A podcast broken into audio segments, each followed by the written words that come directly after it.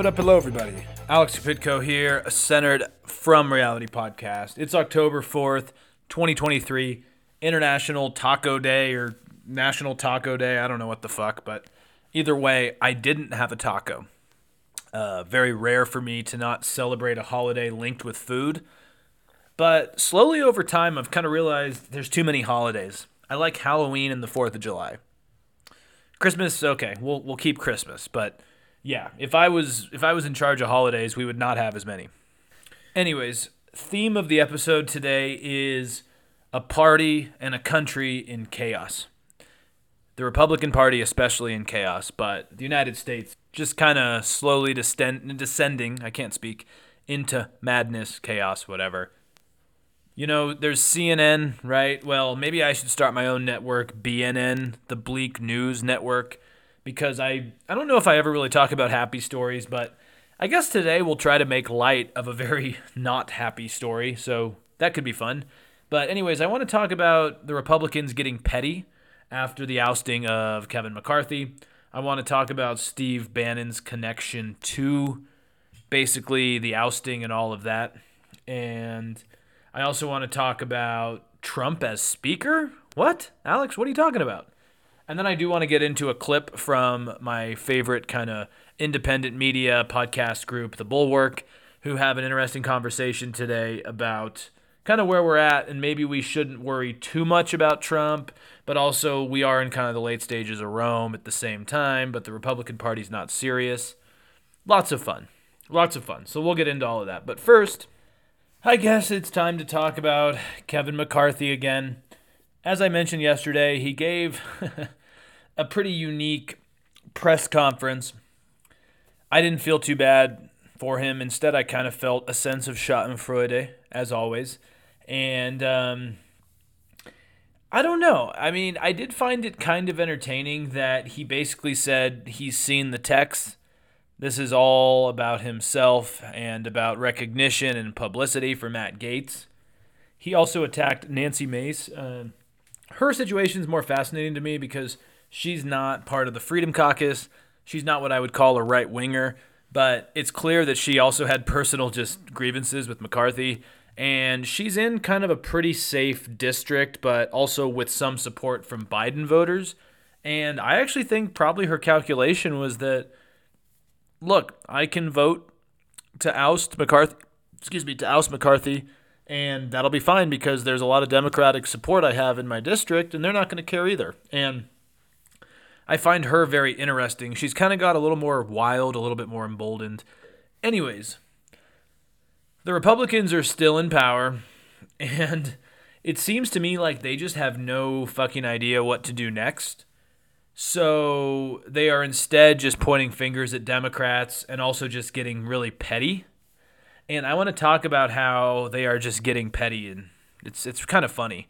So basically, North Carolina Representative Patrick McHenry is the Speaker pro tempore, and he didn't hold a vote or any conversation about what's next. Like, how do we keep Congress going? How do we how do we resolve debt? How do we deal with inflation? How do we maybe deal with the border and Ukraine? Nothing like that. He decided to prioritize kicking Nancy Pelosi out of her office probably the most important issue of the day kicking Nancy Pelosi out of her office. CNN has a pretty funny article on this.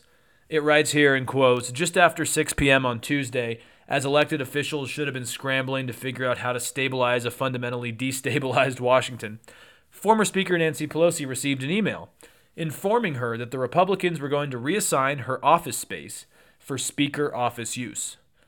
Please vacate the, the space tomorrow. So basically, what a little background on here is the former speaker is able to retain an office in one of the other buildings in the complex, kind of near the chambers. And she's been away at Dianne Feinstein's funeral, I guess it was, service, whatever you want to call it. And they basically want to give Kevin McCarthy her office, which I guess in a sense makes sense because that is what happens you know, you give the former speaker the office, at least from what I've understood on this. But then at the same time, There is something ironic about McCarthy losing his spot because of a motion to vacate, and now they're basically sending her a motion to vacate via email. And when I say vacate, vacate her office. And now I've heard some interesting speculation about how maybe Pelosi didn't rush back for this because she obviously would have been there if she wanted to be there. Maybe she didn't rush back for this vote out of some higher understanding of just decorum and morality. She was former speaker. McCarthy was was the speaker at the time. Maybe she just wanted to go above politics, supersede the chaos, and not vote him out. Maybe she wanted to stay out of this one. I don't know if that's true, but I think it's an interesting theory I've seen different articles talk about. And if that's the case, what does she get in return? Republicans telling her to vacate her office. Now, from my understanding, McCarthy was behind the move to kick Pelosi out of her office space. This was according to two Republicans talking to CNN. Um, they were not, their names were not given, but that's the report. And I mean, I guess if you're a small, petty man who just was a striver that just really wanted to be speaker, you lose your job, so you you, you got to take it out on someone, right? So you take it out on the Democrats, on Nancy Pelosi. And going further, you have Louisiana Representative Garrett Graves. He told reporters that the office is for the preceding speaker. So he's defending McCarthy, saying, "Yeah, that makes sense, right? You you give it up to the previous speaker." Um, but then a source close to Pelosi has told CNN that this was retaliation for Democrats voting against McCarthy in the Speaker's vote on Tuesday. It's probably a little bit of both here. I'm sure they could have at least waited like 24 hours to do this, right? And again, I think this just shows that the Republican side of the House is completely lost, shocked, and they're going to get petty. It really seems to me like they are going to get petty. And I guess the other thing here is that I find it kind of fascinating that they keep turning the blame for the ousting of McCarthy on Democrats. The Democrats had no reason to support him. He wasn't trustworthy. He retconned January 6th. He gave Tucker Carlson all this footage. He's the one that went to Mar-a-Lago to shake hands with Trump and basically bring him back on on board with the mainstream Republican Party and there was no reason for them to support him. It's not their obligation to support him, it was his own party, right? And so I think turning the blame on Democrats and now doing all these petty lash outs against them, it's very fitting for the current GOP. I guess that's what I would say. It's deflect and project, but not face yourself in the mirror and try to face why the party seems to be crumbling all around you. Now, I could rant all day about how I think a good politician has to do more than just try to hold on to office. McCarthy never did this. We could speculate about is it going to be Representative Scalise, Jim Jordan, maybe Elise Stefanik. We could we could rant all day about it. I'm not going to though because there'll be plenty more to talk about. But what I did find interesting was a New York Times article I read earlier, and it talked about how this is a victory for Steve Bannon and it really describes how Steve Bannon has been successful in almost creating this parallel.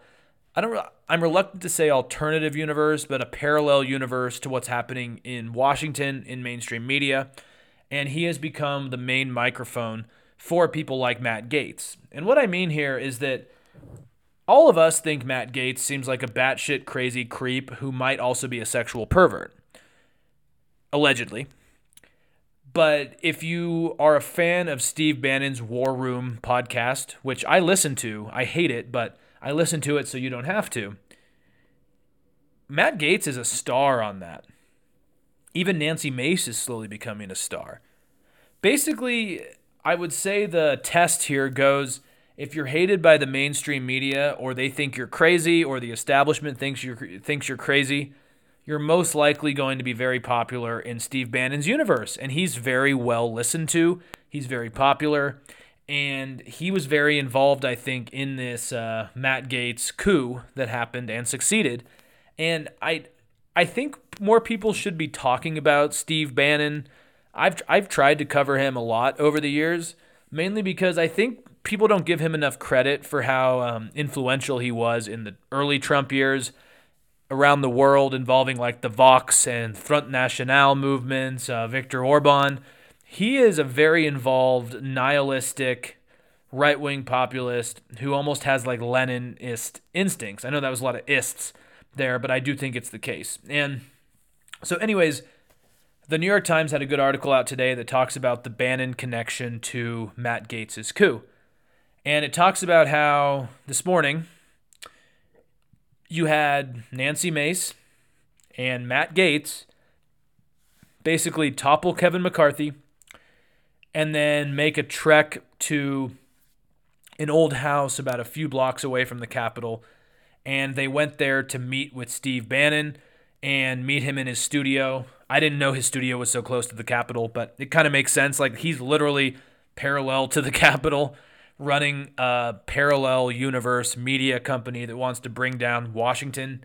It kind of makes sense that he's like down the street from the actual Capitol and he has his own quasi media ecosystem there. It's so damn fitting. And it just kind of came to me as I was reading this. But, anyways, the article writes Representatives Matt Gaetz of Florida, the instigator of the rebellion, and Nancy Mace of South Carolina, one of the seven other Republican defectors, huddled with Mr. Bannon for a morning meeting ahead of a joint appearance in his War Room podcast. By the way, I, I used to like Nancy Mace. The fact that she goes on this and thinks it brings her clout really bums me out. I can't even explain to you the extent that bums me out, but I will digress. the article continues From this cave like studio, not far from where Congress meets, Mr. Bannon, the former Trump advisor, has been stoking the chaos now gripping the Republican Party. Capitalizing on the spectacle to build his own following and using his popular broadcast to pop up, prop up, sorry, and egg on the GOP rebels. Mr. Bannon represents a clear through line from the grievance driven MAGA base to Congress. And his role in the meltdown that played out this week in the House helps explain why the Republican Party appears to be eating its own. He is a vital part of the feedback loop of red meat media and social media posts. and see again, we think Matt Gaetz is crazy, but this article talks about how he helps boost Matt Gaetz and people like him. On his show, he devotes a lot of time to getting small dollar fundraising going. He participates in calls with members and donors and maybe like outsiders as well. He also kind of offers strategic advice, much like Fox News would do with Trump. He does with the Matt Gaetz types, the Marjorie Taylor Greene types. He also spends, spends a lot of time attacking Fox News hosts. And I guess at the end of the day, he also offers an unfiltered platform. And what I would say too about Steve Bannon is this guy is a workhorse. There's some days where I'll go on my podcast feed to just listen to what he's saying, and he'll have like three episodes out, and it's only like 2 p.m. He puts out a shit ton of content, and a lot of it is insane, or actually, pretty much all of it is insane. But he brings on pretty much everyone in the MAGA universe, and it almost feels like an Avengers type of scenario where where you know Marvel has Avengers, Steve Bannon has the MAGA people, and they all kind of assemble and come together on his show. And yeah, at the end of the day, the Bannon universe, the MAGA universe, I think they're cheering on Matt Gaetz. And you know, I I find Bannon to be more fascinating than some of these other grifters because he is such a nihilist and he is literally he's kind of like the antithesis of Vladimir Lenin. He's a right-wing Lenin he literally wants to dismantle the administrative state and he kind of just wants to do it and i think he could if he keeps having such a propagandist disinformation voice. And honestly what this really shows me is that we just have two completely different media ecosystems. So like one person can say oh this is all crazy like where are the facts? And then at the same time you have bannon's network basically saying these people are patriots they're heroes I don't know really how you create a successful and cohesive society when you do have parallel movies running at the same time and they're opposed to one another with narrative. Moving on, I want to talk about something that I would argue is completely batshit crazy, but it is happening, or at least conversations are happening. And this is the fact that there are Republicans that want to make Trump Speaker of the House.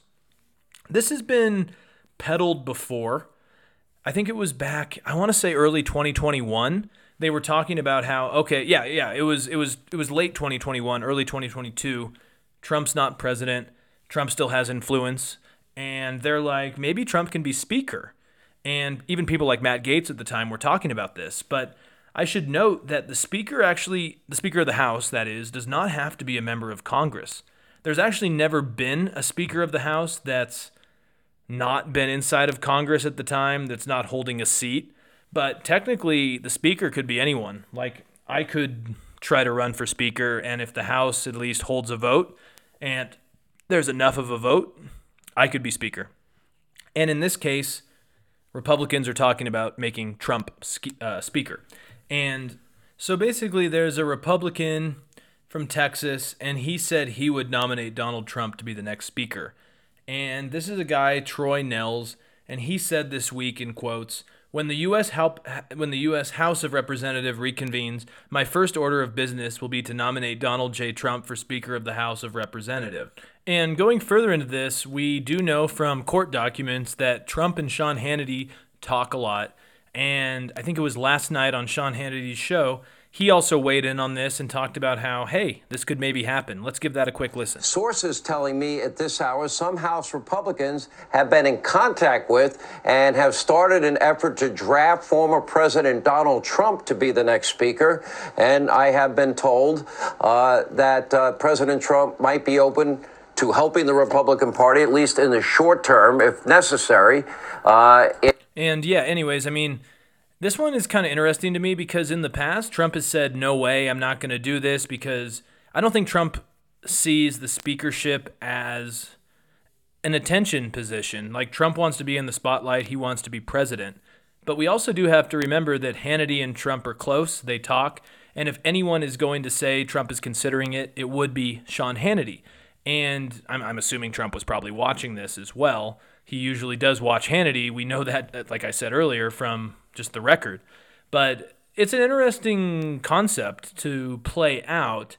And I think it's also interesting that Hannity notes that, yeah, Trump's not going to be speaker long term, but maybe this could actually help bolster him a little bit while he's running for president. Guys, I'm not going to lie. If Trump somehow becomes speaker while he's running for president, that's going to fucking help him. Well, it could also hurt him if he's really crazy as speaker. Maybe it could backfire. But at the same time, imagine the GOP divided. All the reports are that they're just divided amongst each other, angry at each other, pointing fingers. They're locking Pelosi out of her office now because that's all they can do. Imagine if Trump comes in. I would guess overnight that unifies the caucus, except for the obviously non Trumpers. But then you have to wonder I mean, there's reports that Scalise, Jordan, others want to run. Do they just go along with this? I have no fucking idea.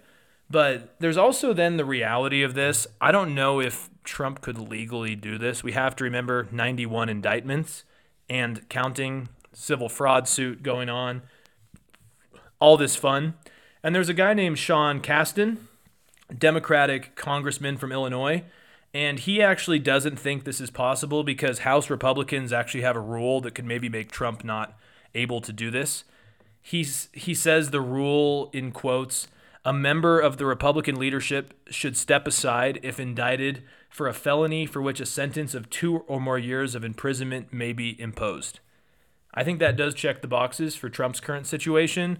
But then again, we know that the Republican Party, especially in the House, has broken away from norms and standards. It's a circus. I don't know if this is actually a law or something constitutional or if it's a norm, because as I've talked about, Trump is a norm buster. Anyways, either way, it's kind of an interesting thought experiment. Trump, Speaker of the House, not a member of the House. No one's ever done it before, but again, everything right now is unprecedented, so nothing would really surprise me at this point. And they're all throwing mud, it's chaos. Maybe there are some people that I would call accelerationists that think Kevin McCarthy, and these are mainly people on the left or on the center or the never Trump side, that say, you know, Kevin McCarthy he actually worked with Democrats a couple times. He was a little bit too moderate for the insane MAGA base, even though McCarthy kowtowed to Trump. Maybe they just deserve the crazy guy out in the limelight, talking all the time, Speaker of the House. Maybe they deserve the crazy so the public can see how crazy it is. Who knows? But it's all a circus. Now, for the rest of this, as you guys know, I'm a big Bulwark fan. And today on the Bulwark, Charlie Sykes, the host, had on Tim O'Brien, Bloomberg, writer, yeah, Bloomberg writer, and he wrote he he's kind of considered a Trump whisperer. He was talking about Trump in the 90s and early 2000s. He knows a great deal about what Trump stands for and all of his business interests. That's a conversation for another time. But I want to play this clip where I think he properly describes how crazy things are and how it does seem like we've gone past our civil norms and how the house is supposed to be run and it does kind of give parallels to kind of the fall of Rome. So let's listen to that. I'm going to play another clip in a little bit, but let's start with this one. How bad is it, Tim? I mean, we're 40, 44 days away from another another government shutdown. I mean, what what what? Well, I'm, I'm, this this I'm is not going to get feels- fixed, you know. No, it feels to me like late, late stage Rome. Mm. You know, with with sort of you know Deep Trump as. Caligula. Um, you know, it, uh, you know, we're again the, the processes of good governance and of civil society are getting really undermined, and and, and amid the tragic comic kind of lunacy of events like what just happened to, to Kevin McCarthy. Is I think a reminder that we're heading in 2024 to a very difficult place. I worry about violence, particularly in the swing You states. should be. Um, I don't know where we get voters and the public to focus on the fact pattern and have disagreements about what to do with the facts if you're conservative or liberal, but to at least acknowledge there's a common set of facts. I think we're surrounded by disinformation. Now, this, this is not a rosy picture that O'Brien puts out here, but I can't help but agree. It does seem like, okay, there's so much chaos and it's kind of funny, and Trump is kind of a buffoon, a reality star, but the heat of it all is that we've lost our norms, our civil society is crumbling, and we always hoped, I think, that the House was going to maintain some sense of decorum.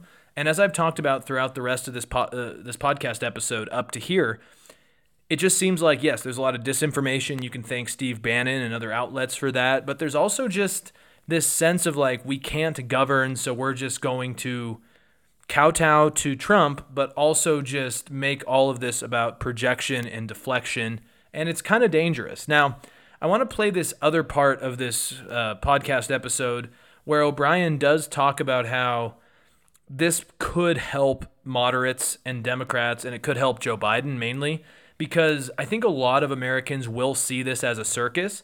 And for Kevin McCarthy's defense, actually, I think he saw this as a circus. That's why at the 11th hour, he was meeting with Democrats. He was trying to not shut down the government, and he understood that the Democratic Party is optically looking better than the Republicans right now. And a lot of swing voters probably see that too. So let's listen to what O'Brien says here, and then we'll talk a little bit on the other side.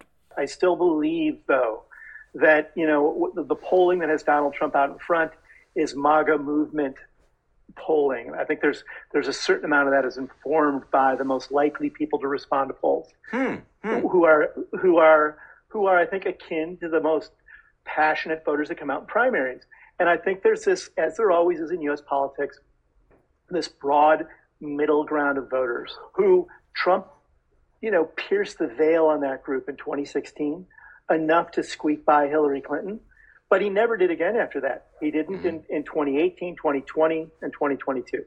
And he's not, he and his cohort in the in the GOP are not doing anything to court that group. They see this, they see this three ring circus. They're not governing. You know, the, the putative leader of the GOP is in a courtroom attacking a clerk Yeah. the the speaker of the house is is is being guillotined by his own members and Biden passes drug price control So there's a lot in this, and I think O'Brien is probably correct here when he talks about how this circus is not a good look for the Republican Party. He's also correct to identify that, you know, Trump was able to appeal to horseshoe voters, disenfranchised liberals in 2016, but since then he's really not been effective at gaining any of that vote again because after his first four years in office, a lot of people know what he does. They've seen what he's selling and they're not for it. And I think that's a good point. Where I would push back on this is that I talked about Steve Bannon earlier and basically his alternative narrative and how he's made stars out of people like Matt Gaetz. See, the thing is, is I think a lot of the MAGA universe, they're not as much about the majority anymore They're about convincing the American population that it's hopeless. A lot of democracy doesn't die because the crazy person keeps winning. Democracies can die when the sensible moderates are tired of having conversations. And I've grappled with this a lot, but the thing is is that if a lot of people just go, it's all crazy, I don't know who's crazy, I'm just going to check out, then it's better for the Steve Bannons who actually have an audience and they have people engaged. And that's where I think you could see some troubling affects and just reactions down the road. And that's what really troubles me, I think, is that I think some of the more extreme parts of the country are more engaged and activated than the moderates. Because there's a lot of people that just, and I talk to them on a day to day basis, a lot of people just say, I'm tired of politics. They're all bad, yada, yada, yada. And I understand that sentiment, believe me.